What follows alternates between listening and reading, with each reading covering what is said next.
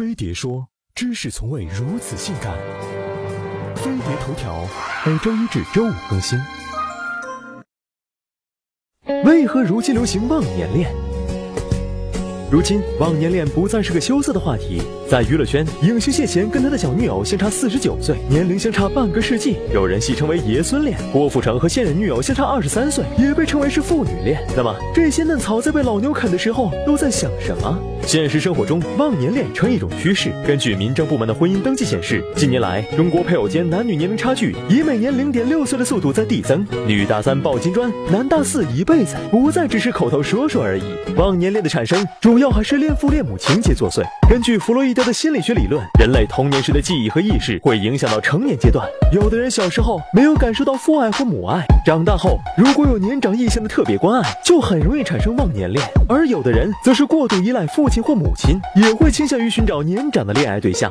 除此之外，经济原因也是很重要的因素。现代生活节奏快，压力大，而年纪大一点的人通常已经有了一定的财富积累，这些财富能让年轻者过上更加富足和安定的生活。换句话说，年龄不是问题，关键要有 money。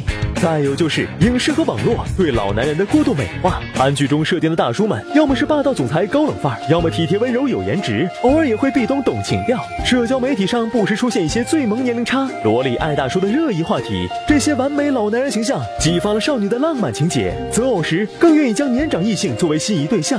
至于荧幕背后，他们是否真的老而弥坚，就不得而知了。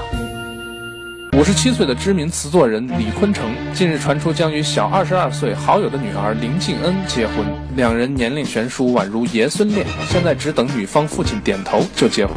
可如果我要是女方的父亲，我不禁要问一句：你现在还有生育能力吗？还有生育能力吗？还有生育能力吗？说起忘年恋，我们怎么会错过忘年恋的鼻祖杨振宁和翁帆夫妇？一九二二年出生的杨振宁和一九七六年出生的翁帆之间有着大约五十五岁的年龄差。两人的老少恋在当年引起了社会的轰动，两人的悬殊年龄更是不禁让人们担忧。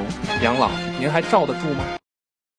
插播一条重大新闻：飞碟说登陆地球三周年了，为了纪念这一伟大时刻，我们准备了 iPhone 6s、Beats 耳机等一大波礼品，来回馈长久以来支持我们的碟子。即日起至十二月十六日，微博关注飞碟说，并转发置顶微博，一年一度的大派送不容错过。